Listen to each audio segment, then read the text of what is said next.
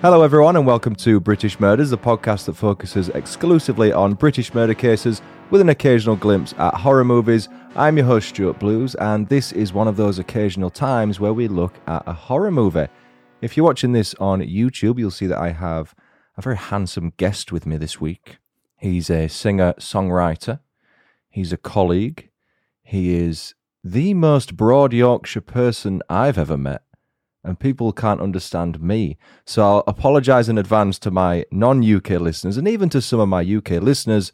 If you can't understand my guest today, I'm by proxy me because I'll probably put on my Yorkshire accent a little bit more, which I naturally do around people from God's own county. Please welcome to the show, Lee Bailey. Hello, hello. Thanks for having me. What, what he Um, said there uh, was he said hello, hello, and thank you for having me. Just in case you didn't catch that. How are you, Uh, Lee? I'll send, I'll, I'm good. Uh, I'm very good. Thank you very much. What about yourself? I'm very well. I'm very well. What are we drinking this fine? What is it? Monday now? Monday evening, I believe, as we record. is. It is a Monday, and it's. Uh, I'm drinking a pint of steam brew. Steam brew. Oh. Yeah, it's a, it's a mix between uh, bleach and witch's urine. Ah, And, uh, that's becoming more popular. That concoction, I believe. Yeah, I'm. Uh, I'm. I'm moving away from the mainstream uh, Fosters and Carling. So, Yeah. uh, but it's a it's a nice little IPA, nice and crisp. Ah, an IPA. Ooh, I'm one of them. I'm one of them. Yeah, edgy, edgy as edgy as they come. I'm Right, as drinking. edgy as a a- Satsuma. well, that's it. I'm drinking a Fireball and cream soda, That's it's brave. which is luxuriously nice. It tastes like a cinnamon roll, so I'm told. How many cinnamon rolls have you tasted? None, but technically, because I've drunk this, I've drunk a cinnamon roll, kinda Yeah. alcoholic one. I bought it on Saturday. I'm still drinking it. That's that's a good deal then. If it's if it's a nice steady tipple, Yeah, it's decent. It gets a job done. weekend sesh. weekend sesh through to Monday. You buy a two litre of cream soda, it's going to go off, innit, if I leave it. Does it go off? Well, it loses its fizz, doesn't it? You got to drink uh, pop or soda ASAP in my book. yeah. Unless uh, tango, flat tango is good for a hangover. Yeah, I don't mind flat pop sometimes. Like flat coke in a rum is lovely, Mm. Um, I concur with that. but sometimes Massive fan of flat coke. just gives you an indigestion sometimes. You much of a spirit drinker, or are you just a IPA twat now? Uh, I've I think we're lock since lockdown. Um, I've, I moved away from beers um, and mo- moved on to wine. So uh, Mm, very much uh, like a, a glass of rouge. See, I'm not glass there of yet. rouge. I'm not All there of yet. it. Adds about ten years to you, doesn't it? That drinking wine. It um it makes for interesting wiping. I'll say that.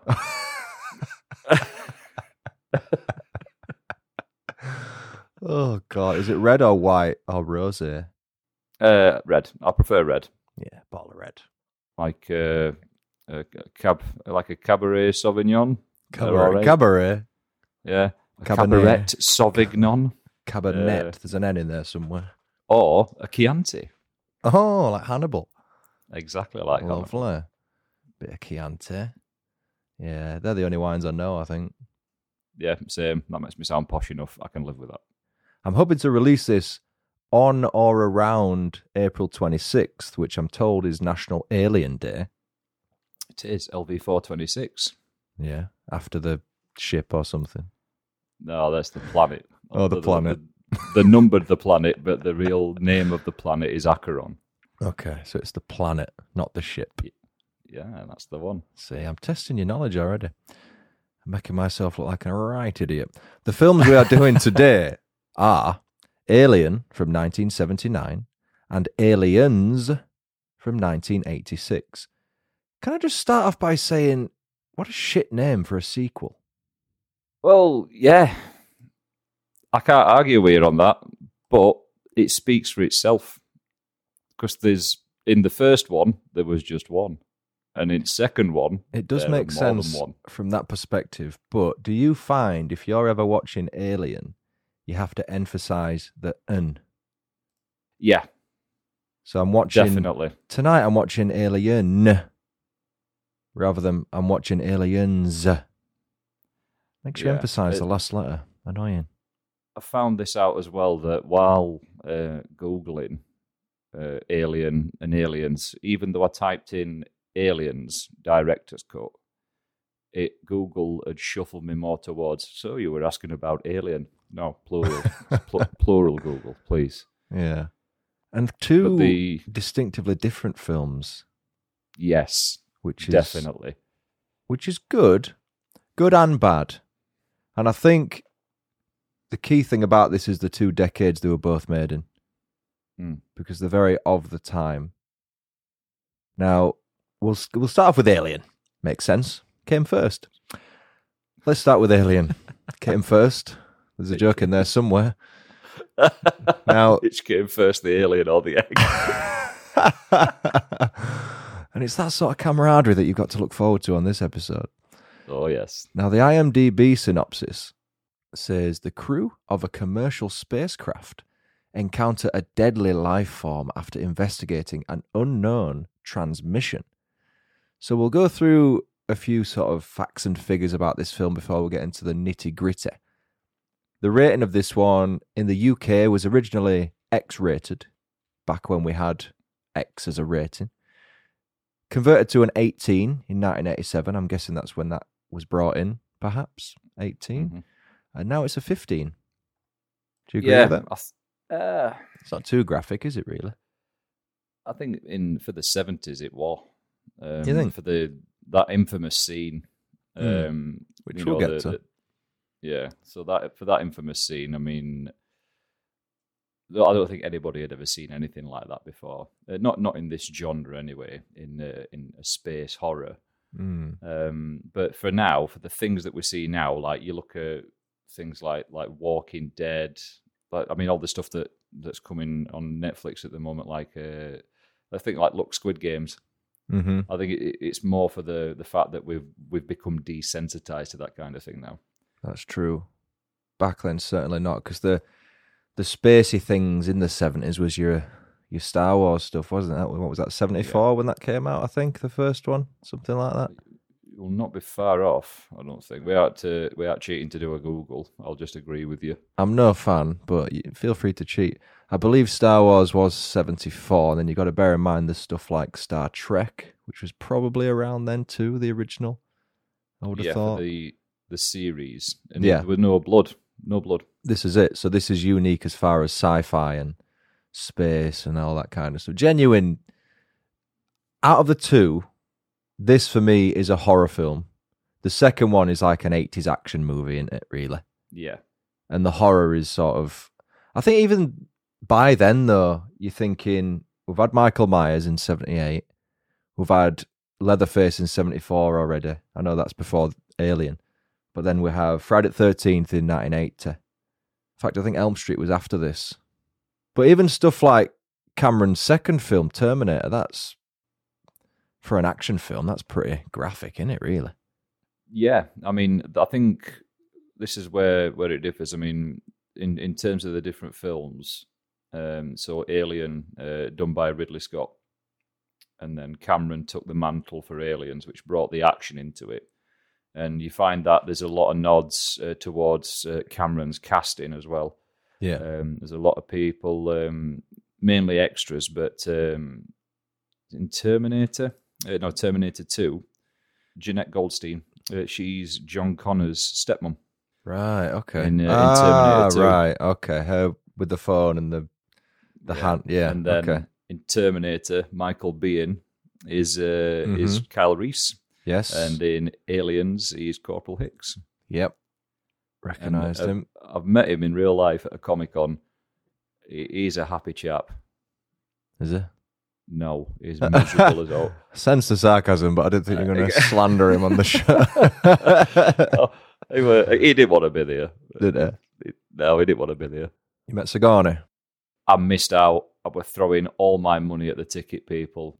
Like the highest class one you could have was uh, to uh, have a pose with the power loader. So Yeah, it was like four hundred pound, and I was just like, take my money. They were like, there are no more tickets. I was like, I'll pay you five hundred. Just let me let me get close enough to smell her, please. And uh, they, wouldn't, they wouldn't have it. So I missed out on that. I was gutted. Well, apparently, one of my frequent guests on the show, Lorraine from Once Upon a Nightmare, Aliens is one of her favourite films. And she always boasts about she has actually touched Sigourney Weaver. Oh. I hope she's not washed her hand. I, I didn't think I would. I'd, I'd, I'd wear it in a bag. Is this coming from a fanboy of the character, or have you got a little crush on old Sigourney? I think, uh, I think just most female characters from the eighties. I think it's uh, there were a lot of like Kelly LeBrock, uh, Sigourney Weaver, like Kelly LeBrock in Weird Science. Who wouldn't? Mm-hmm. Who, who, wouldn't? who wouldn't be amazed by that? Who wouldn't? Um, and Sigourney more or less doing the same scene uh, mm. in doorway, except in the spacesuit at the end. Mm. So the release date of Alien 1979, June 22nd in the USA. We got it a couple of months later in September, September 6th, 1979. Runtime 1 hour 57. Produced by Brandywine Productions. At the time, that was a Brandywine Ronald Shusett production. Several distributors. Now, this was filmed in 1978. So from July 5th to October 2nd, 1978 at Shepperton Studios in Surrey, primarily. Mm. And like you said, directed by Sir Ridley Scott, isn't it? He's a Sir, isn't he? Is yeah, he a Sir? I think, no, I don't think he's. Should be a Sir. He should be. The Ridley Scott. This was actually his second feature film. Points if you know what his debut feature film was. I'll give you the year 1977. I want to say it's not the thing, is it? No, that was uh, that was John Carpenter. Oh, 1982. Uh, I've no idea, mate. I haven't heard if of I'm it. honest with you. It's called The Duelists. D U E L L I S T S. Pistols or with. I didn't look into it that deep, mate. I know the name because I found I think, it I think half hour ago. the Duelists. Yeah, the Duelists. Duel, duel, duel. I don't know how you prioritize saying it. I imagine someone got slapped with an iron glove and uh, and then they met at dawn, and someone saw it and decided to make a film out of it. Does sound like a western. It is Sir Ridley Scott, by the way. Is it Sir Ridley Scott? He's a Knight of the Realm. Oh yeah.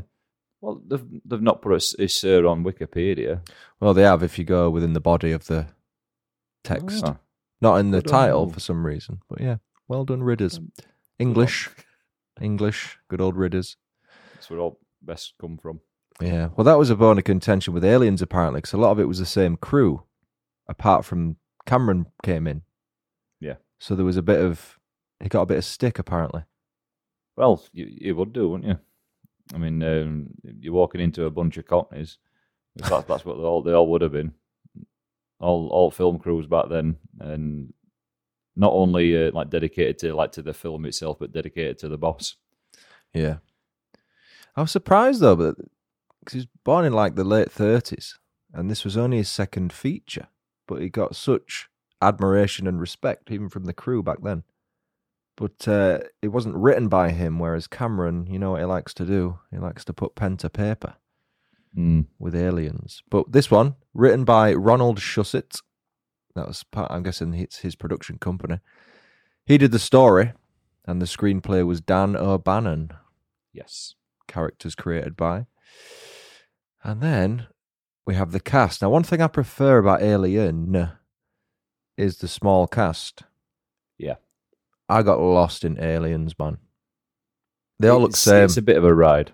They all look yeah. like like the same eighties act like Kyle Reese, uh, Kyle Reese, Michael Bean, Bine, whatever he's called. He looked happy. He I got him confused with Bill Paxton. I was getting everyone confused. There was about hundred people there. Yeah, it's it's a larger cast, but you know that, that you might have been you know glad about is that half of them got wiped out. True. so you didn't have to worry about remembering half as many names. That is true. That is very true. But if we just quickly go through the cast of Alien. So we've got Tom Skerritt, who plays Dallas. He's the captain. We have Sigourney Weaver as Ripley, who's a warrant officer. We have Veronica Cartwright playing Lambert, who is the navigator. We have Harry Dean Stanton as Brett, the engineering technician. The legendary John Hurt plays Kane, who is the executive officer. We have the other, also legendary Ian Holm, who plays Ash, science officer. And then we have Yaphet Kotto, who plays Parker, the chief engineer. Couple of people that play the actual alien. One was Bolaji Badejo, and uncredited was Eddie Powell. And then the voice of Mother, the onboard computer, was Helen Horton.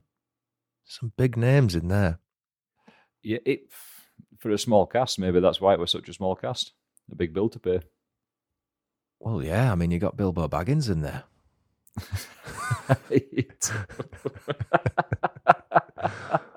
you know, he's not cheap. He's, not. Nor is he. nor, nor is he a nice person in it either. anyone, I don't trust anyone that sweats milk. I was going to ask you that. What do you think about the whole? We don't have blood running through our veins. We have milk or a creamy white liquid. It's. I have no idea. Maybe that's just one of the. It's something that's as far away from from like what we would know as our like human blood. It's it's a, it's a stark contrast, isn't it? Because if you had oil, oil's black, uh, but if blood can some kind times construed as that, you know, it looks black, it goes dark. So I think the the white was a maybe just like a, a removal from that to be as far away from human as possible. So yeah, this film. In fact, you know what we've not done, which I've started doing in my movie reviews, is doing my own version of a trailer for it. You know, in the Go deep the deep voice guy, the American geezer, and then I put some little background music on it to make it sound all cool. I'm all over that. Go on then. So let's have a go. In deep space, no one can hear you scream. The crew on board the Nostromo head to a planet after feeling uncomfortable once they receive a distress signal. What they find is so uncomfortable, it bursts out of their chest. Join us on this expedition back home. Aboard Alien. Fucking forgot plot there. Actually, somebody, somebody's uh, done a T-shirt, um, so like a a take off the original poster, and they've not called it Alien. It just says Alan in space. no one can hear you in space. I like that. Quality. That's a t-shirt for the collection. Oh, But yeah, if you didn't get it from my excellent trailer there, basically, the crew of the Nostromo, which is a cargo ship flying through Yeah. space for whatever reason, trying they go, they're on their way home. I think they've got six months left to till they get home or something. they're a mining vessel. They're on a return trip. They've Yeah, got the okay. payload. They're taking Yeah. it back. So, that, and what is it? Six month, eight month till they get home or something like that. Six months out. Yeah, they're in deep space. So they're on the way home and they come across this distress signal, I think, and it's coming from this random planet, I guess. So they crash down on the planet, see what the crack is, and they walk about and they see this alien craft and they think, oh, that shouldn't be there. What's that? So they go on and I think the people that go in, who goes in? So we've got Kane definitely goes in. Yeah. Who- Who goes with Dallas. Dallas goes with him. Uh, Wasn't the three of them? Was there three of them? Yeah. Um, what's the uh, it- what's the lady? Lambert, Yeah, Lambert. Lambert. So Dallas, Lambert, and Kane. So they go inside this bizarre-looking alien craft, and they see all these eggs, and they think, "Huh, it's a bit weird." And there's all this mist, sort of, you know, like you see vegetables covered in mist at the supermarket to keep them fresh. That's the sort of vibe we've got going here. So, I mean, the, the glowing green, which is different, but so Kane wanders over and thinks, just have a sneak peek in there, and uh, cuts back to the Nostromo, and they stumble back, and poor Undertaker's brother, he's got a bloody alien on his face. that is, uh, he's getting off. He, he's making extraterrestrial connections. That man. he is he's pulled. He swiped right on the wrong egg. He's joined the hundred mile deep club. And this alien, what do you call them? Face huggers? Is that what they're called? These That stage of it is uh, they call it the face hugger. Yeah. yeah. So it's this little alien jumps out of the egg, and it kind of looks like a crab with a scorpion's tail. Is Yeah. the best way I can describe it. And it jumps on his face, hugs his face, hence the name, and it shoves its tail down his gob, and I guess it it keeps him alive whilst it impregnates him with, Yeah. I assume, an egg of its own. The tail will will restrict his airway. So it's, it's Right. the design how they've done it is it needs to. It's got a tube that it puts down his throat. So think of it like a I don't know, like an intestine. So it'll wrap its tail around your throat, and then that restricts your airway, which causes your mouth to open. Obviously, your gag reflex, and you you want to breathe. It then straight in at you, coming at you like a bag of cocks. So Then then then grabs around your head, and also because it's it's parasitic, uh, it needs to keep the host alive while it ingestates. It Okay. alien babies. so whilst it's got its tail around your neck, what's what goes down your throat? It's knob. Well, you could call it that, I suppose. Just uh, It's reproductive long- organ. Reproductive Yeah. organ. Let's go for that. That's more lays, mature. lays the egg, and then uh, that just gets bigger, like quicker. Mhm. Uh, eventually, once it's done its job and it's and it's laid, and it knows that the egg's going to survive or it's got a good chance of surviving, then the face hugger has done its job. Then that's it, done. It's Crawls into It a corner and dies. dies. Yeah. that's yep. So they keep him on the table and they're like, bloody hell, what's going on? I'm like, I don't know, but he's alive. And they're like, all right, cool. And um, so when I watched this, I I watched it on Blu-ray with all the deleted scenes included. Good egg. because I wanted the full picture. And there's a scene when they're viewing Kane, they're in the viewing chamber. There's a scene where Ripley, Sigourney Weaver, comes down, and I think Lambert like smacks her, like smacks the shit out of her. Yeah, And I think it, she wouldn't let her in due to Yeah. quarantine issue. yeah. So there was, but if we're talking about the actresses here, Sigourney Weaver apparently knew that she was going to get whacked. But I think there was something happened. I don't know if Lambert was pissed off at her or vice versa, but she absolutely smacked the shit out of her. and she's like, oh, okay. But they kept it, well, they kept it as a deleted scene, which is quite interesting. Fair distance to go and run a slap though, because she's not small. This woman on planet, is she? No, no, really. Imagine doing that and then it gets cut. I want more. I want more from the slap. All right, then bang, broken jaw, cut now. It's shit. No. Don't read well on camera. it, it, we're all right at the moment, but uh, now it's an 18. We don't want Oh, we don't want that Didn't actually put any film in the camera. Um, cut that one. So yeah, what happens is eventually after a couple of days, the face hugger goes and dies, as Lee alluded to, and then all of a sudden, Kane, oh, he's happy as Larry. He's a new man. Fine, absolutely fine, and and naively they sort of go, oh, brilliant, Yeah. wonderful news, excellent, welcome back, and they're making a nice dinner for him, and he's eating his sandwich or something. All of a sudden, gets some cramps, Yeah.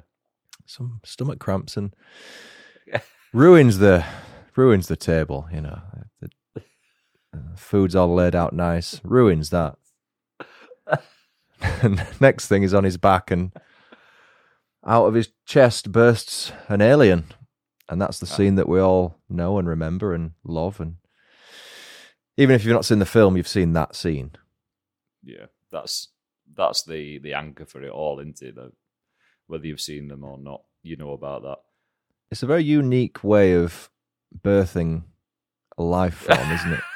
Yeah, he didn't he didn't get to decide if he wanted to be in a pool or if he wanted exactly. an epidural. He didn't decide if like he that. wanted the child. It just sort of No. burst out. I mean, that would be horrific in the real world scenario. So this little alien that's this cute little thing with vicious teeth sort of screeches along the floor, disappears, and doesn't half grow quick. Yeah, it's uh, it's on the protein. Yeah, but that is one of my questions. I don't know if it's a flaw, or you might know knowing more about the xenomorphs is what the breed of Yeah. species is called. How the fuck, without eating anything? Because it feeds basically on human life, right? That's its nutrition. But whilst it's little, doesn't really. Next next thing, it's seven feet tall. Yeah, it's it doesn't actually eat people. It just It kills them. Kills, just kills. ah, that's uh, that's right because it actually takes them hostage, don't they, to reproduce and reproduce and reproduce. Okay, so so what's its form of nutrition then? Um, they, they don't really ex- explore it too much in these two films. I mean, in Alien Resurrection, which I won't recommend watching, they can basically survive on nothing. It's just like they just by the looks of it, it's just light, a little bit of light. So they're basically just a born killing machine. The Whose sole purpose- organism. Okay, so its sole purpose is to kill and or kidnap, with a view of, you know, It's- forcing the two itself on humans. It's the two F's: fating, fornication. Done. Fighting, fighting, Yes, fighting, fighting, fisticuffs, fighting. fisticuffs, and fornication.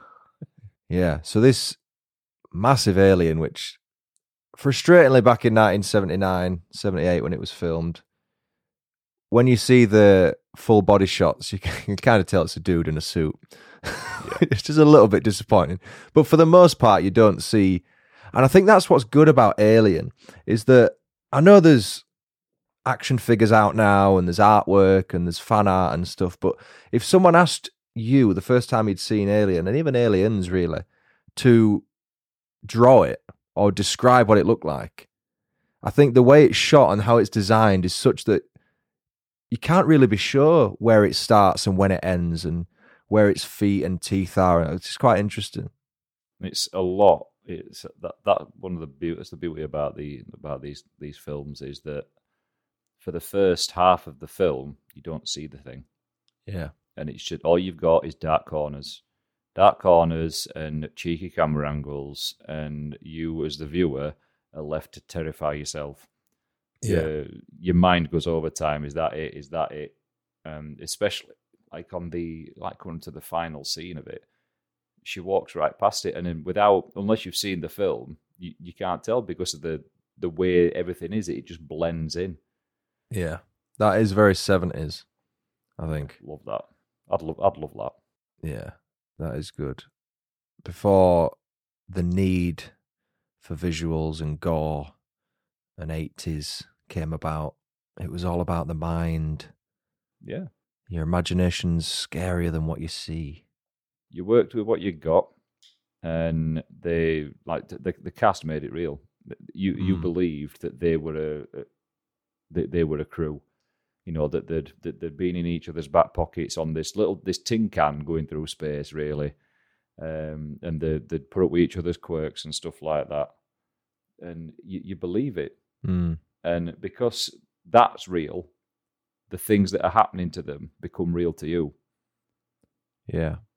it's like you you you you like uh, what is it where you, you associate with it because you you know somebody like that you know somebody that acts in that way and like the realism makes you think they're just normal people doing a space job space people doing space jobs Space job.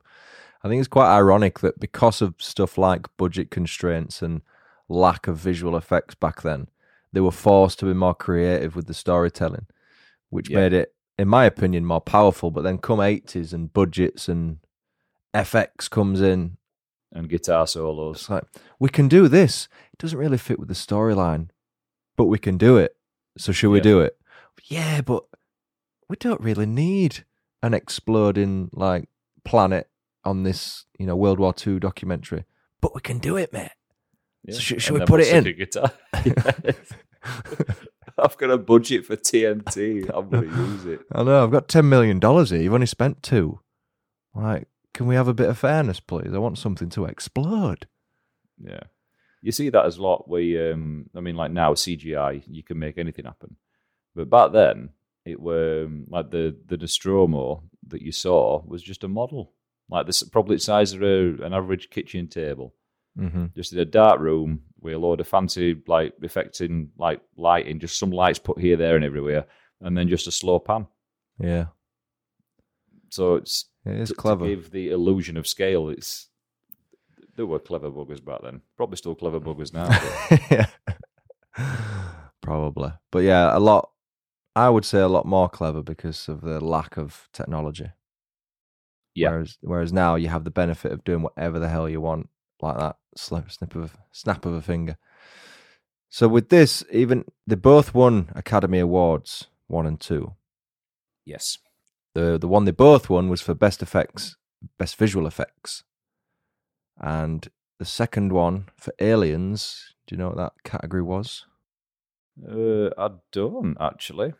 Was that for? Um, that's got to be because there were a lot of them on the aliens. So we're going to say so visual effects. Yeah, so visuals the one that they both won, but Aliens won another Academy Award in the effects category.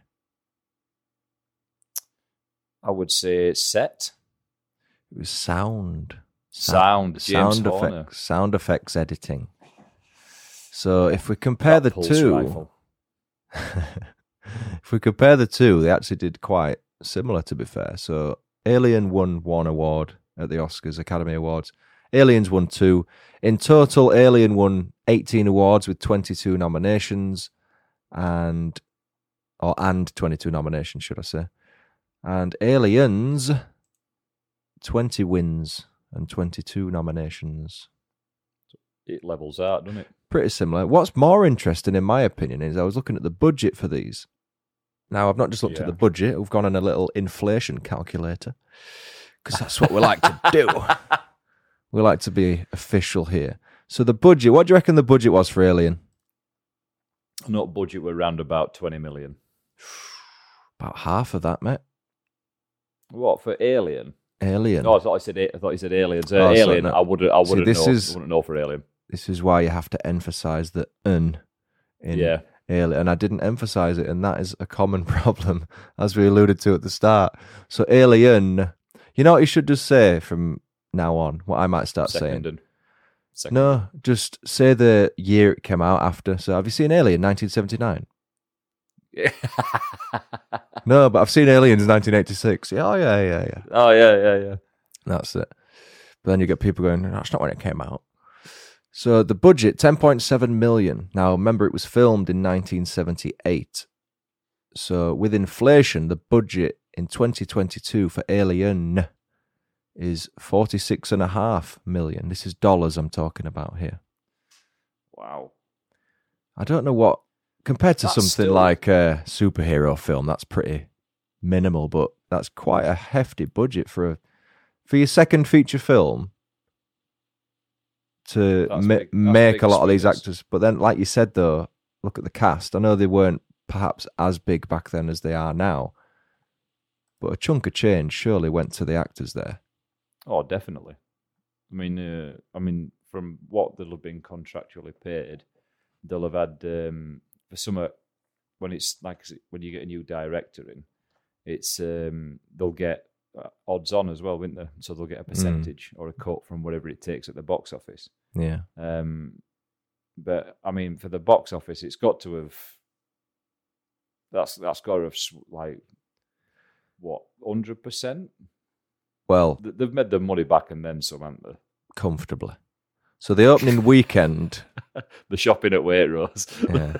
they can afford to get, you know, extra pepperoni on the pizza if they wish. The opening weekend made three and a half million dollars, which Wow. in today's money is thirteen point seven million dollars. You know, third of the budget. Opening weekend, pretty decent return. That- yeah. Inflation adjusted domestic box office, apparently twen- two hundred and twenty-two and a half million dollars. Decent little return. That's. I'd give up my day job for that. It's all right, that, isn't it? Yeah. Compare that to Aliens, 1986. And the budget for that that, that's closer to 20 million, just short. Yeah. So 17 million and again that was filmed in 1985. Inflation adjusted for 2022, that's 44.8 million, which not too far off what it was for Alien. well, if that's right, that's actually a couple million less than the Alien budget with inflation. But then again, he killed half at cast off anyway, so Yeah. have to worry about that. seven years apart, lesser known actors. But you'd think the budget would be way higher. I reckon it's because they had a lot of product placement by Reebok. Gotta love that 80s product placement. Yes, you do.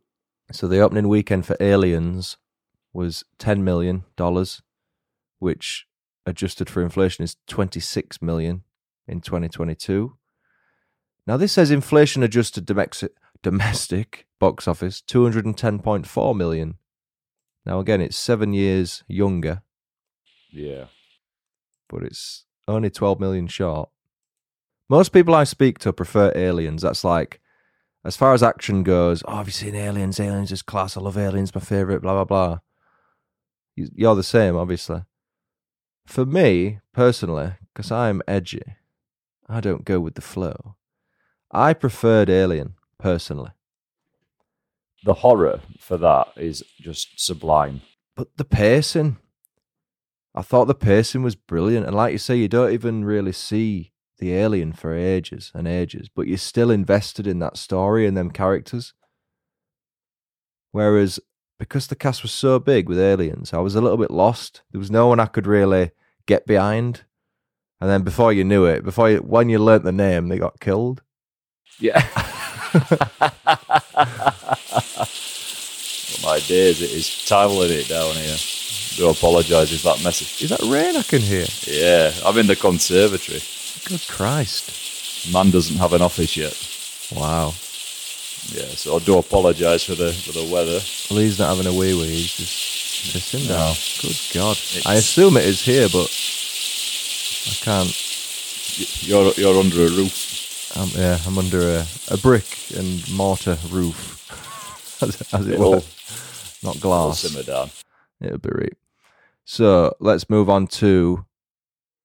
I mean, we've kind of covered most of the films there. We haven't really discussed Aliens much, actually. We've discussed Alien a lot. That's because that's that's the one I remember more than anything. If we briefly go through my recollection of Aliens, which I could do with my um, trailer for Aliens, if you'd like to Go for it. hear this effort.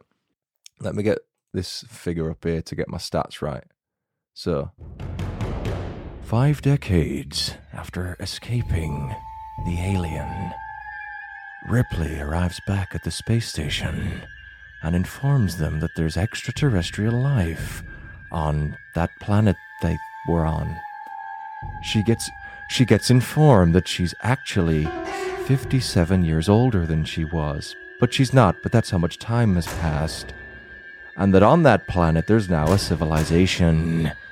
She warns them, and they go back, to kill the aliens, with dire consequences for most of the cast, apart, of course, from Ripley and Newt.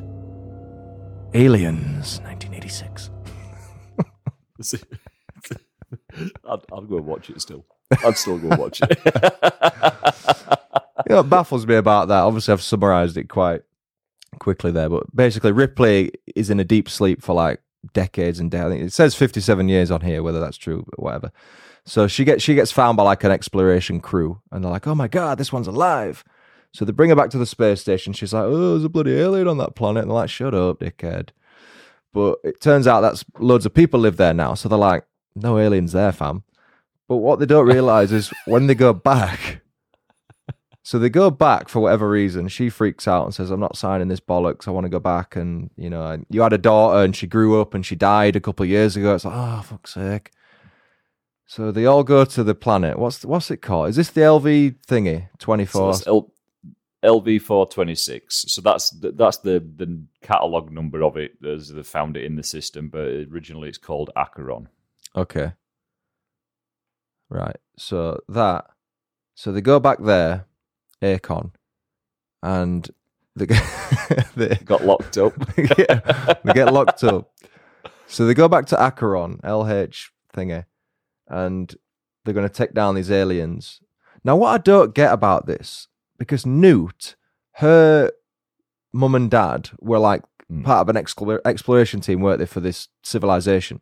And they st- they stumble across this fucking ginormous alien craft that in the first film, as soon as they land, they basically see this thing. So how no one's seen this thing for sixty years nearly, assuming they've lived there the whole time, was a little bit baffling because it's sort of sticking out the ground and it's big. So they they sent terraformers down. Uh, so they need they had to make it uh, an, give it an atmosphere first.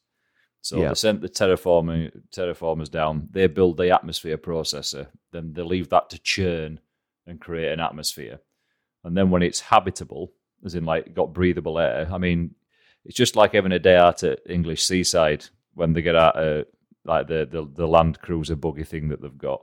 It's um, but you can they can breathe, so they don't need suits. Um, It's convenient for filming doing- purposes. oh yeah, good good eggs. That oxygen costs loads when you're out in space. it's uh, so t- for them to do that, it, it, the main purpose of the whole thing, which is a horror story in itself, is greed and the fact that the human race is like there's a line in it and she goes i don't know who's worse us or them. You don't see us trying to fuck each other over for a percentage. So it's the fact that they know it's out there they want it to weaponize it that that's been the game Okay. all along. Right, I'm with send people out that are expendable uh, but what they didn't realize is that it were double hard and that it's just babbed all over everybody. so they've had no contact. So they sent bigger boys in with guns who also get uh, a good old knuckle sandwich. it's we don't we don't learn really. And Ripley, I've no sympathy for her. Love her, God love her, but you know she knew what she was walking into. She can't complain. There's no compensation for you, Ripley. No compensation. No Michael Winner there for you. I've got any like non UK listeners who are still with me and know what Lee just said. Please let me know because you win. But yeah, that's the plot. But they go in, don't they? And there's there's no, and they've got these little devices that are like, oh, there's an alien coming. Motion tracker. Yeah. So you got them. That's pretty cool. It's basically, I know this came a year before Predator, but it reminds me a lot of Predator. I know that Alien and Predator are like twin franchises, or they grew to become twinned. You can see a lot of influence from this in Predator, is what I should say. But if I had to pick, would I watch Aliens or Predator? That's a tough one for me because I love both of them. Mm. They are very similar. And again, it's the to say that that, that were one of Arnie's first, like like big. He'd done Conan and stuff like that, but like a like a, like a main role, actually doing some proper acting. Yeah. Because I, I believed, you know, like while they were out in jungle running around doing because they do that little covert mission, don't they, before they, they get. Mhm. And y y again, you believe that they're a team. You believe Yeah. you believe that that's how it is. And then, let's say, on other hand with aliens, you've got the camaraderie all the Marines. That's that makes it believable. And same for both films. You don't see anything until about halfway through. Yeah. I think with the filming, James Cameron left a lot of the locker room scenes and stuff till the end of filming so that the actors had all built that camaraderie and that sort of banter between each other, which shows. It, it shows through the film. I was going to ask you, because this is directed by James Cameron, um, story was James Cameron along with David Giler, I'm guessing, and Walter Hill. Yeah. And he did the screenplay. This was his third feature film. Now, I'll give you his second one, which was The Terminator. That was his second feature film from 1984. His first feature film, his debut as a director, was in 1981. Any idea what that might have been? Absolutely terrible film called Piranha 2. There you go. Big fan of Mr. Cameron. He loves sequels. Piranha Part 2, The Spawning. Yeah. Yeah. so you knew that you knew that were a second one. but it, he, he went edgy with aliens. I mean, you know, when Terminator 2 came round, it had a number two in it. And it was called, it had a subtitle, Judgment Day. This could have been called Alien 2 or, um, you know, The Battle of Akron or whatever. well, the, the, the, the, they dubbed it The Bitch is Back, didn't they? Did they?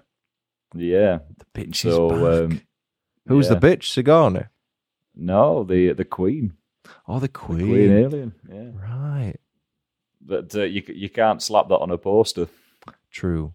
even if it is an 18. Like like when people give like reviews and they just go, it's absolutely amazing film. It blew my mind, and really they're just going, it blew me dick off. Absolutely amazing film. yeah, it blew my dick off, Lee Bailey. Yeah. Now, I, when I was gathering the list of people in the cast for this, I sort of got halfway down and just give up because there's that many of them. So we've got Sigourney Weaver, replays her role as Ripley. Carrie Henn was Newt. What do you think of Newt? She annoyed me. God. Ripley. I'd- I, They, I they, would have they mostly come out at night, mostly. Mostly. they mostly came at night. Mostly. mostly. Mostly came at night. I would have hated to be the person auditioning or running the auditions for that part. So you've just got one line.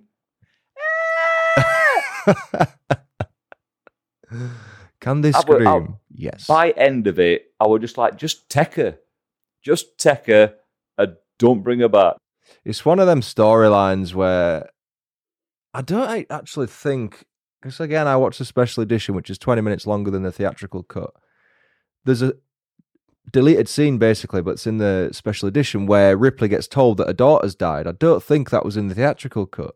So you've got to think without seeing that scene, you must be thinking, yeah, Why the attachment? yeah, she's a good person, but why she's so deeply attached? But then James Cameron said that that's the version we wanted you to see. It's better paced. It's got scenes in there that make the story make more sense. Yeah. I just said, why would you cut something like that? It's quite a significant scene. The and it was same as well. that The fact that all of you in the theatrical version, um, all you found out is that they were going down there to see what's the matter with these colonists, probably just a down transmitter, blah blah blah. But in the director's cut, you get to see the colonists. So the guy that's running the operation down there that sends out mom and pop team, which is new, it's the Jordans. Mm-hmm. Uh, so they, they go out. Uh, interestingly enough, the guy that sends them out is the uh, is the commander on Red Dwarf. Oh, okay. Yeah. Interesting. If you're anyone that watches Red Dwarf, they'll they'll be again and it's a very British show, isn't it? That. oh yeah, that's good for good comedy. But they but that then shows you that it's not just you know they're still building this place, but it's a lot of families they've sent out there to to colonize essentially the planet. Mm. So when they just say you know colonists, you don't you, you assume just it's just people, but there's there's families, there's kids down there as well, and then you find last one and you wish they took her. Do by end. Yeah, God, Oh no! shut up. Shut up, you silly bitch. Get over it. I thought I thought when chi- I thought when children got traumatized, they went mute Yeah, but this one was or in space. This one went newt. Yeah. oh. Brilliant. But yeah, and then we've got um, Kyle Reese as Corporal Hicks, and we have Paul Reiser as Burke, who ended up being a right Burke. Yeah. Lance Henriksen as Bishop, who was the android. We knew they had an android this time. That was quite a good twist in the first one. Didn't know that Yeah. uh, Ash was an android. That was pretty cool. And then it sort of just went wrong and started, started trying to kill everyone. He went west quick, him. Did. there, there was no reset button on that. No. Oh no, there was a reset button. It's called a fire extinguisher. Yes, that's right. But we know that there's an android on this as Bishop, and creepy motherfucker. He prefers the term artificial person himself. Whatever you say, sir. Whatever you say, just don't come near me. I don't want no cornbread. Get away, you creepy bastard. I know, yeah. Then we've got the late Bill Paxton as Private Hudson, William Hope as Lieutenant Gorman, Al Matthews as Sergeant Apone, and then I just, I just kind of got bored of writing people down. Then interesting fact for you. Like I said, I've met met quite a few at cast. Uh, I've met uh, so the one, of the one of the pilots. Is it uh, what's his name now? Spunkmeyer. Hmm. So I went to uh, went to one of these comic cons, um, and we got to me and my brother. Like it's my brother that got me into these films. Hmm. Uh, we went, we got to meet him, and the guy that played Spunkmeyer actually dated a lady from West Yorkshire. Oh, okay. And Whereabouts do we know? Well, when we went to speak to him, he understood us. I know, Impossible. and it's like it's like because you're from Barnsley. I was like, yeah, Is that what he how'd know said? that? Yeah, he said. So it says, yeah, he, he used to date a lady from, like, I think it's like the, the West Yorkshire, uh, and he spent most of his weekends in the working men's club Good lad. drinking John Smiths. Yeah. For anyone that doesn't know, Barnsley is South Yorkshire. I'm West Yorkshire. So there is, if you notice a discrepancy in the accents, you might, you might not. That's why. Different regions. Yeah. Although, South is very, very broad. if anybody wants to move to West Yorkshire right about now, is the good time because I've just moved there and I've lowered the house prices. Is up the crime rate. Yeah, House prices have come down as a result. it's safe. It's safer on my street. People stay away from it. Yeah, there's only him on it. You're like, you know, them people that buy a house for a quid on like a disused, like shameless set.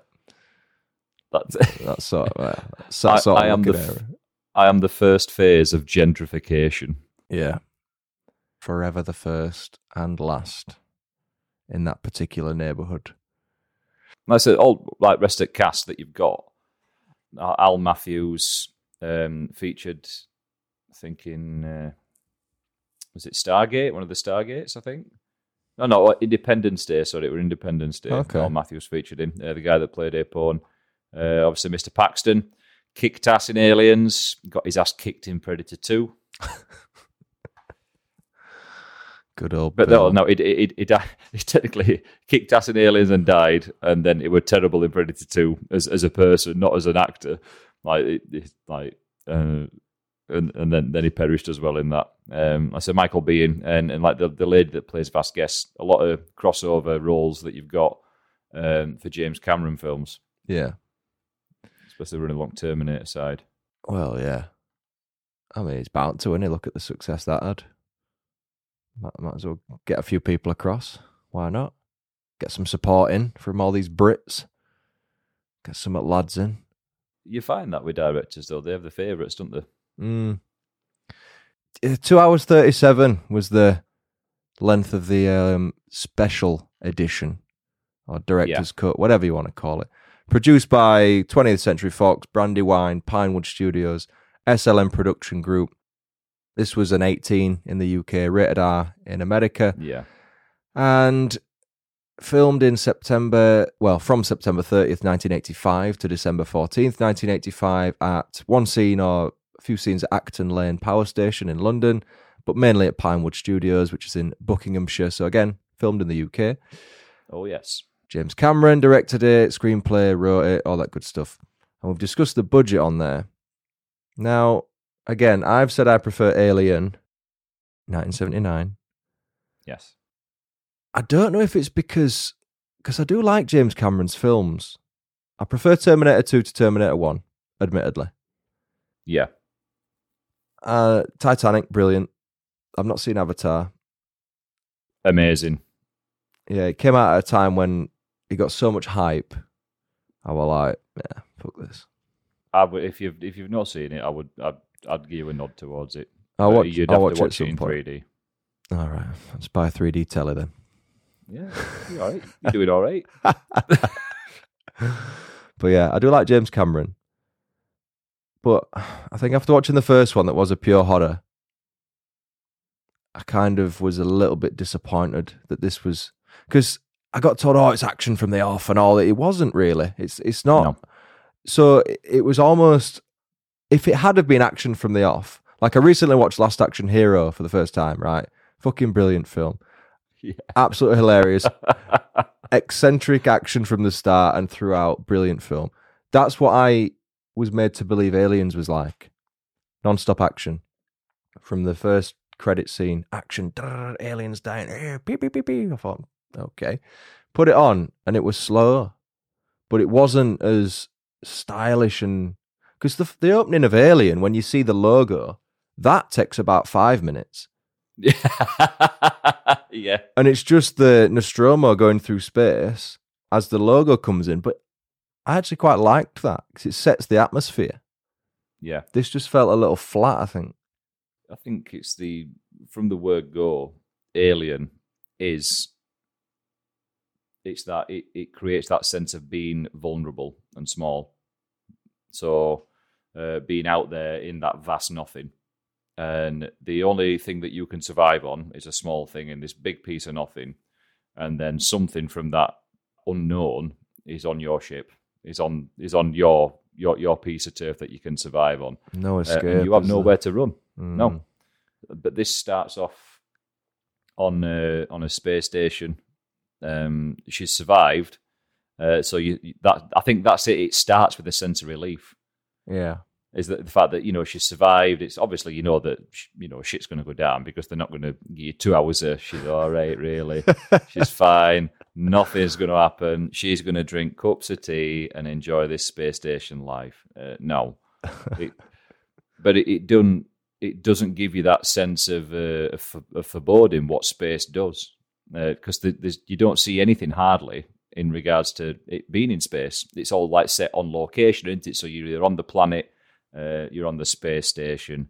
Uh, a little bit, you you see where they do the drop, like uh, like from uh, like from the Sulaco, they do the they do the, the drop to go onto the uh, onto Acheron onto LV four twenty six. That's all you see of it. And again, like in, in terms of both films, it's halfway before you see anything happen.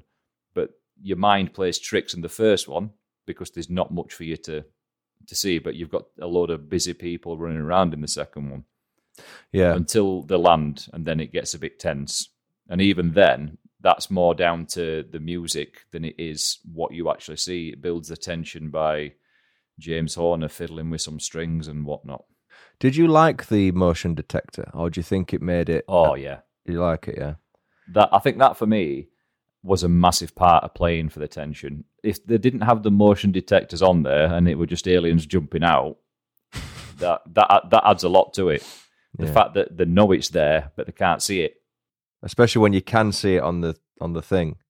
Yeah, like three meters. Yeah. Like it's that's, like that's impossible. I'm telling you, it's three meters here, man. They're all around that us. scene. That scene is t- to this day for for something that's been made. Uh, you know when it was like in the eighties. I mean, like you said, you know, you could see the dude in the suit in Alien. Um, but in this, in that scene where where Hicks, uh, Mister Captain Happy, Michael Biehn, bobs up with like props up the like the ceiling thing, you just see those things crawling towards Yeah. you. Like to sit that were like, fucking hell. That was well shot. And then I just didn't that- think. I, I just didn't. Oh, put, put, putting your head up there, you're mad. all the no. But then, because as much as you see all them dots, you've not really you've seen some false positives, and you've not really seen that correspond with an actual alien.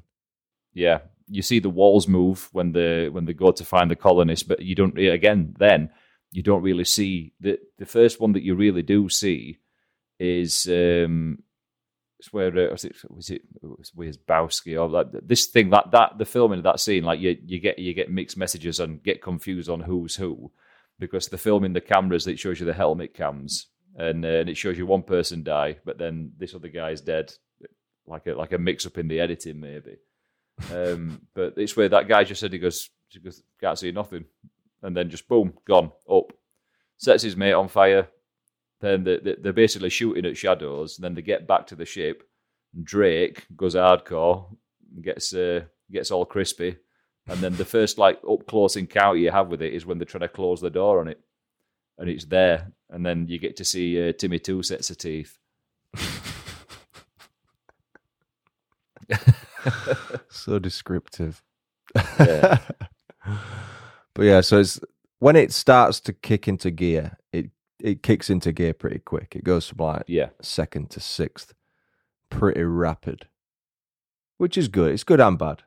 I don't know if I'd have maybe preferred the action to start sooner because I felt as much as the two and a half hours grand scheme of things was good. I thought a solid two hours of act, just pure action with the odd break would have been preferable for me.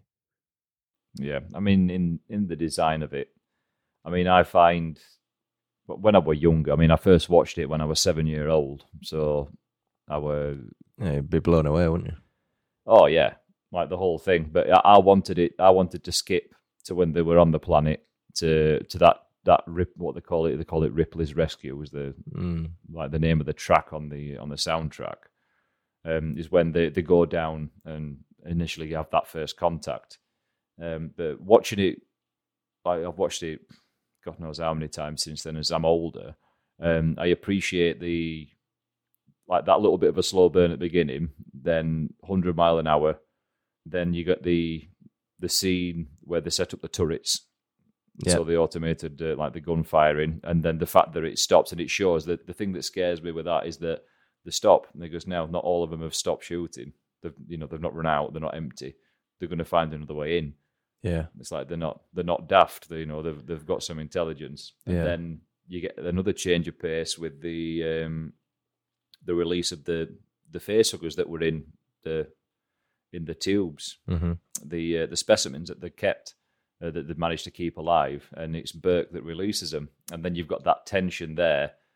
You know, there's no she's fallen asleep. He's put the gun outside, so she can't fight these things, or so they get impregnated, and then they have to freeze them and take them back.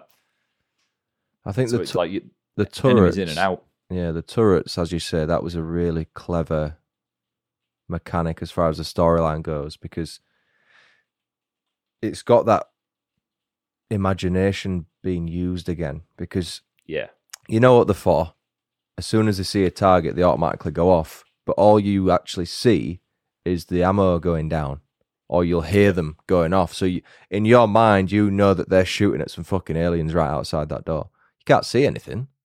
no, But that's what that's what's good about it is when the stuff you don't see like that. I mean, it was a good visual when he, he's up in the thing and turns around and he sees them all slow. That's a really good visual. But even again, yeah, the sort of folded in on themselves. They're not like this is what I look like. yeah. Do you know what I mean? yeah it's you don't really get i mean until the until the end like so like the fine like that final battle for me i think the that would just really 80s that final battle Mm. i'm to fight this alien that's thrice my size and they're getting this big clunky slow moving yellow jcb future jcb Which she's an expert at after one quick test drive, like earlier in the yeah, film. She, she's she's got her uh, she's got a BTEC diploma in it. you've got to love. Really got to of love them sort of introductory set pieces halfway through a film, and you think, "Why am I watching this?" And then at the end, yeah, "Boosh." yeah. ah, that's why. That's why. Oh, what the I have a fuck, man? class two rating. yeah. Swinging it about. I Go on, had- lass. I actually have a dissertation in how these things work, and that's why I can use it like an expert. Like, come on, man. Sponsored by Reebok. yeah, the old Reebok body machine. Uh, limited edition. Yeah, that was pretty cool. And then what's his name? Bishop gets fucking torn apart, bless him. But that vacuum, you know, when she opens the vacuum and Ripley's clinging onto the ladder yeah, and Newt's like just holding onto the grate and then she holds onto Bishop, it's like, if that was a vacuum, like a, a gap into deep space, like a vacuum, Yeah. come on, mate. Your arm's getting ripped off before you fucking hold onto that ladder. yeah. And Uh, she was fine. she's she's not exactly well fed either. That Newt. exactly. So I've I've not met any malnourished children, but I can't really imagine them being that strong. It's like the kid in Jurassic Park 3. You know, that he goes, he's on the back of the boat with his uncle or something for some reason. Yeah, And then he gets lost in jungle with him. And then Sam Neill's character finds him hiding out in like a, an abandoned truck. And somehow he's got a jar of Tyrannosaurus piss. Yeah. He's well fed. You think, oh, okay, now take some tips off these kids. They should be trying to save you. She was same. This note, she was like scurrying in between holes and stuff, and Yeah. It's only only one that uh, oh that were it. So these hardened Marines. Hardened Marines, these are the badass guys of the universe, right? So the, the best that they can send out. Can't catch a little girl. Captain Happy manages to get a hand on her. She bites him. Bearing in mind she's malnourished. oh, Them teeth aren't strong.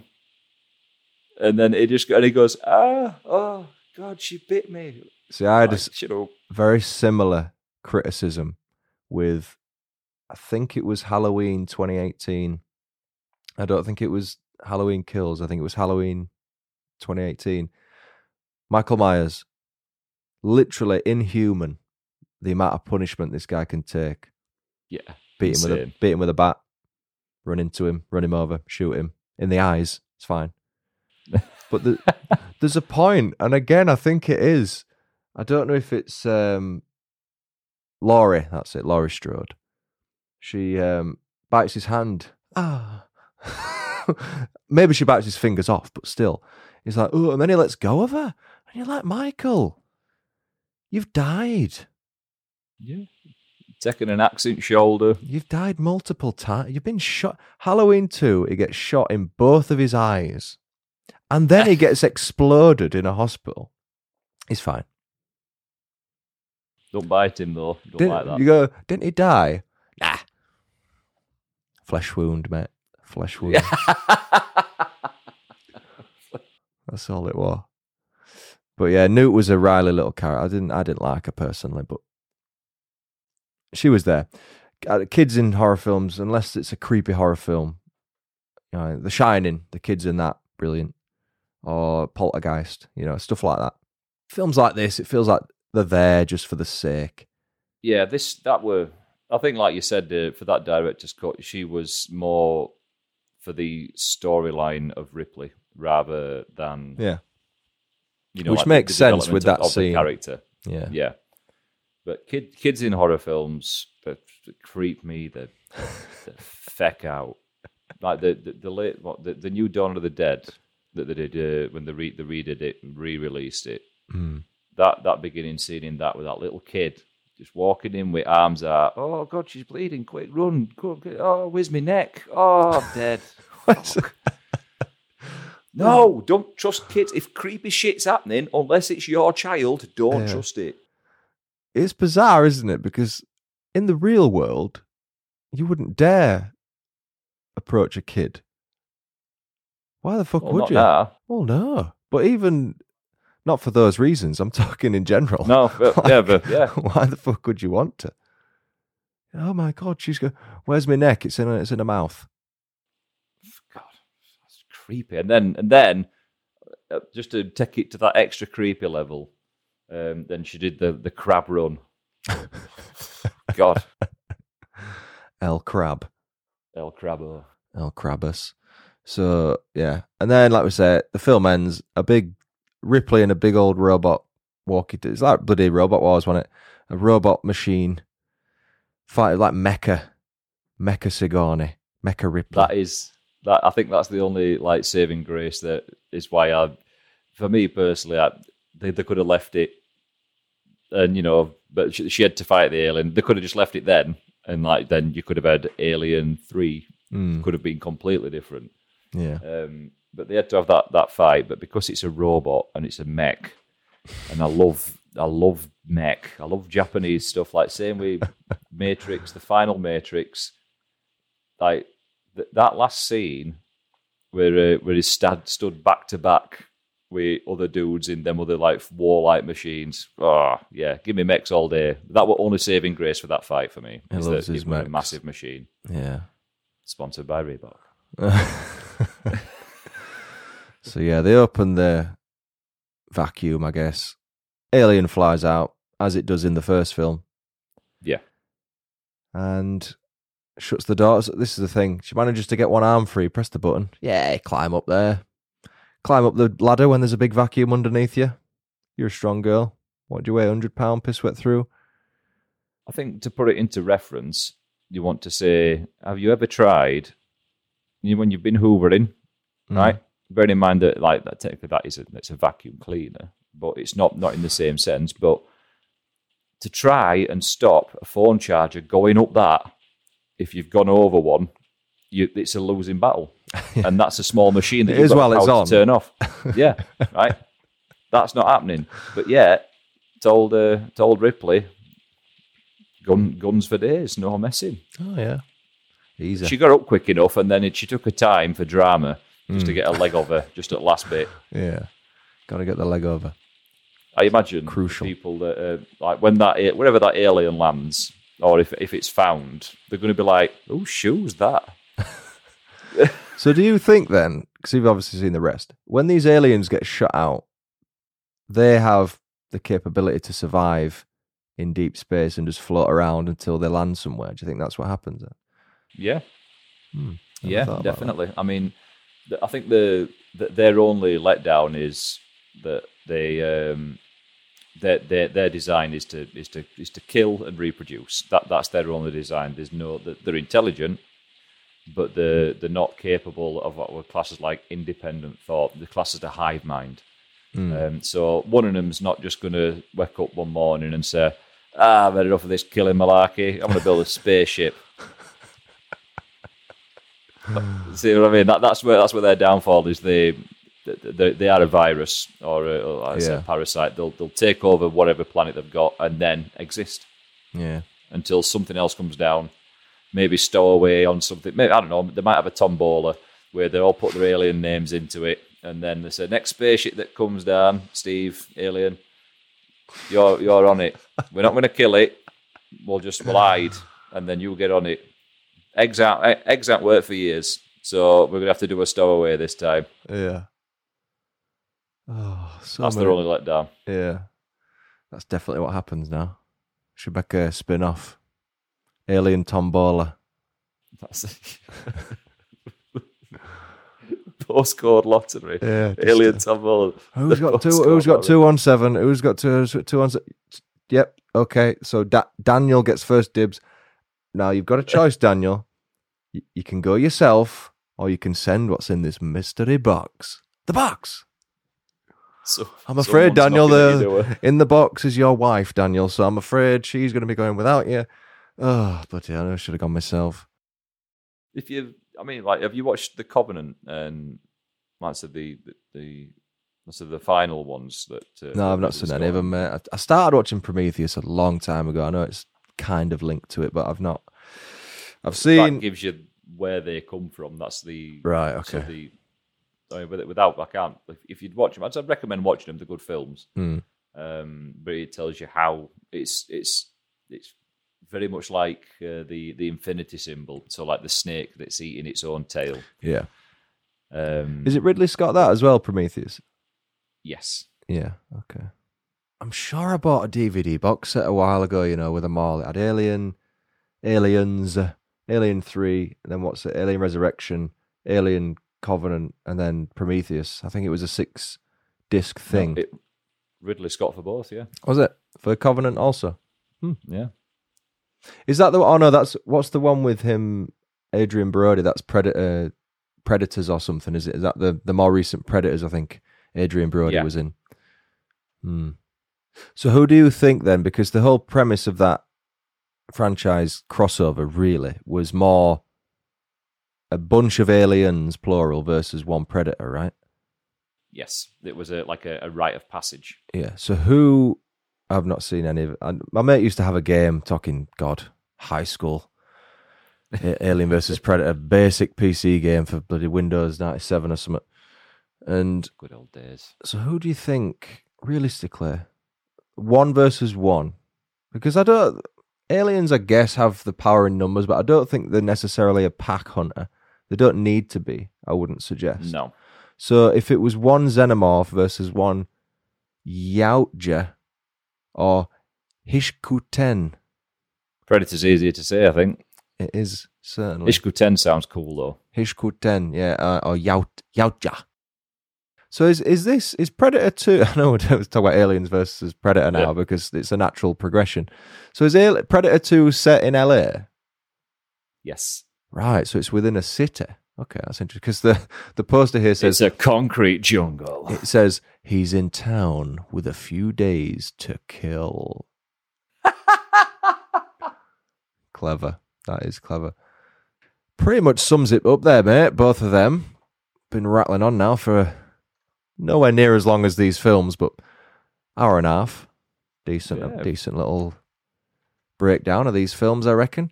Any closing comments with either of these before I move on to the ratings? I would say for- anybody that's not watched them, because there will be people out there that haven't. I hadn't Uh, until this. Yeah, you like the, the the first Alien is the horror.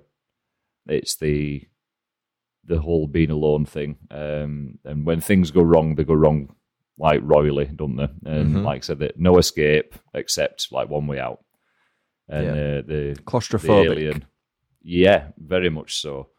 Uh, a lack of oxygen being the thing, and then uh, the second one would be again like like not necessarily it is classed as a as, as an action horror, um, Yeah.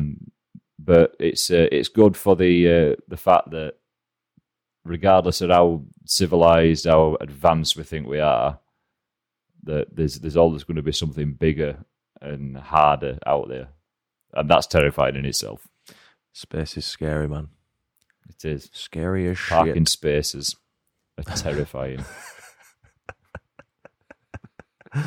Let's move on to the reviews. So before we're going to give our reviews at the end, Rotten Tomatoes, Alien, ninety-eight percent positive is astounding.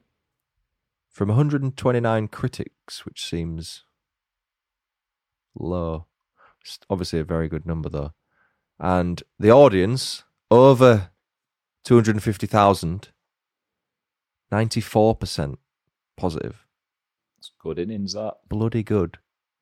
Compare that to Aliens. 97% from the critics, Wow. one- 1% down, and also 94% from the audience. Pretty universally acclaimed across the board. Hmm. Metacritic, there's never anywhere near as many reviews on there, but Alien got 89 out of 100 from the critics, 8.9 out of 10 from the audience. Aliens got 84 out of 100 from the critics, so slightly less, but the audience 9.0, so 0.1 better. So the audience really like Aliens. So do the critics. It's Not as much as Alien. it's it's it's above, isn't it? It's as long as it's above an eight, that's Yeah, it's going towards like timeless. very good, very good. So now's the time. I want a rating from you. You can have a point. We do it out of 10, 10 being the highest because it's the highest. We can do a pointing system Right. Like this. like that. You can point at the screen if you wish, or you can just give me a number out of 10 to one decimal place. It doesn't have to have a decimal place, it can be point zero. Could be a round number if you wish. Let's start with Alien. Alien for me would be an eight point five. Hmm, okay. It's a good score. And what about Aliens? It's Aliens I'm biased for because it's my favourite film. Uh, But to go on in terms of horror, it would be an eight. So Alien wins it. Okay. As far as being a, being being a horror film. Okay. Yeah. Apart from being a badass film, Aliens all the way. Okay. So I think I would give Alien I really liked Alien. Like I was watching the extras and everything. I really liked it. Hmm. I I'd probably give that like a 9.2, Good egg. which is fucking high for me. Like the perfect horror film for me is The Shining, 10 out of 10. No question. Silence of the Lambs, very close. And behind them two, I can't think of many that are up there like this. That's that's good.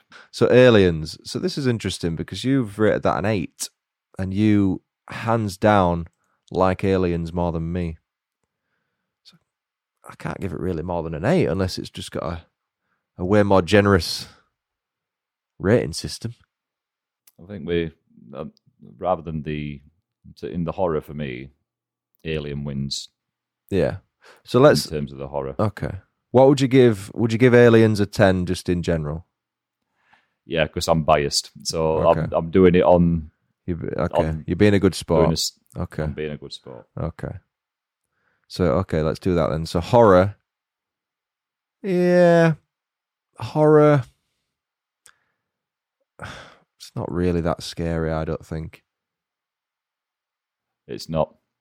I said watching it as an adult, and uh, I mean, I, when I first watched it, I was seven year old. Yeah, first do- with my eyes closed. Yeah, I did too. I think as a horror I'd probably give it 6.5. As a film, as a film, you'd give it a 10. As a as an overall film, I think an 8, solid 8. Maybe 8.2, 8.1. Decent. I'd watch it again. It's got good bits. It's got I think it's high if it was a standalone film in its own genre kind of thing and I hadn't Yeah, recently watched the first one before. Same thing happened when I watched Evil Dead 1 and 2. I quite liked Evil Dead. More horror, no comedy, Yeah. slow pace, low budget. But then I watched the Evil Dead 2. Fucking hell. oh, I've only seen one worse horror film than that in my life. And that was called. It was by this Argentinian geezer called Dario Argento. And it was shit. they were like, "Oh, best best horror film you'll ever see." So I bought it because I'm I'm doing this thing. I've started doing it again, where I'm watching the top 100 80s horror movies, according Alright. to according to IMDb in date order. I'm only about 13 deep, but I've started doing it. I've I've set up, I did it on my old TikTok, but I've set up a new one. If anyone wants to follow, if you're still listening, uh, it- it's horror movie stew at TikTok. So I'm just Very watching. I'm just doing this for my own benefit. So I've watched a few of these. Now this film was called Inferno, right? I think it's a Spanish film or Italian. Actually, it's an Italian film. Beg your pardon. Directed by Dario Argento. I IMDb gave it a six point six. I gave it a one. a what? A one. oh dear. Biggest piece of trash I've ever watched. It was shit, mate. You're you're selling it to me. Selling it. I See, mean, that'd make me want to watch it now to see what kind of I've got the DVD, mate. Let me send it you. Fuck me. Let me get it out my house. I'm sick of it, mate. Absolutely sick of it. But yeah, that's Alien and Aliens. So we've got 8.5 out of 10 for Lee for Alien, 9.2 for me. 8 out of 10 for Lee on Aliens, and I gave it a. What did I give it for horror? 6.5? Yeah. This is based on horror movies, not just like movies we like, or as a whole. In that regard, you would have given it a 10. I would have given it 8.1, 8.2. Yeah. So there we go. That was Alien and Aliens. a massive part of my life. It's good. it's Um, good to hear such depth from a fan, a big fan. Yeah, I think I think the best thing that I got out of well, when you when you see a film like these uh, that uh, were have been made, you know, before you were actually allowed to watch them at the cinema, or you didn't, you know, they came out. Th- films are at the cinema for a month or two, and then it's, it's never again, really. Yeah. Uh, one Halloween, they uh, they showed them both back to back, both the director's cuts, uh, the Vue in Sheffield. Did there? Yeah, uh, so I got to see them on the big screen. Unreal, Bloody hell. absolutely amazing. I really appreciate you coming on. And what we're going to do is normally we would close out with my intro slash outro music, but we are going to close out with listening to your latest single. You want to tell us a little bit about it? It's called Closer to You. Yeah, uh, yeah thank you. Uh, well, first of all, uh, for having me on, mate. It's, it's been awesome. Um, and closer to you, this uh, latest release uh, released earlier on this year. Just a song about having a second chance at a relationship that was from the outskirts doomed to fail. Nice and happy. Oh, it's it's joyous. Joyous. It's joyous. Joyous. We It's love it. uh, don't listen to it in bath next to a toaster. it's it's a, it's an emotional song. In all seriousness, you can find Lee on what Spotify, Apple, Lee Bailey. Where are you on the old socials, Lee Bailey Music? Uh, yeah, I've uh, I made a website. Have you? Ooh, Yeah, which okay. is uh, leebaileymusic.co.uk. Oh, why didn't you go for the dot com? Someone had to it. Well, it had been taken, so Wow, yeah, that's offensive. seething. I bet you are. Absolutely, there were there was some fist shaking going off. I can tell you that. I had to had to put my iPad down and uh, go for a short walk. oh, first world problems. eh?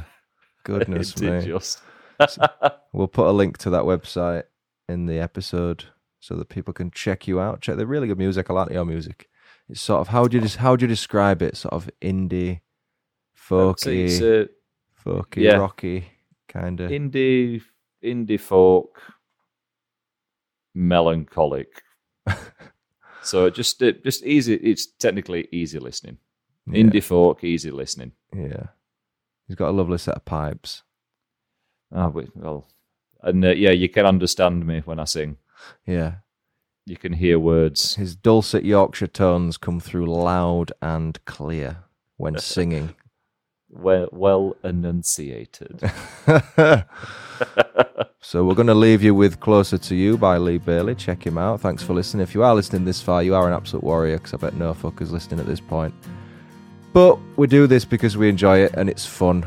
So until next time, cheerio. Cheerio.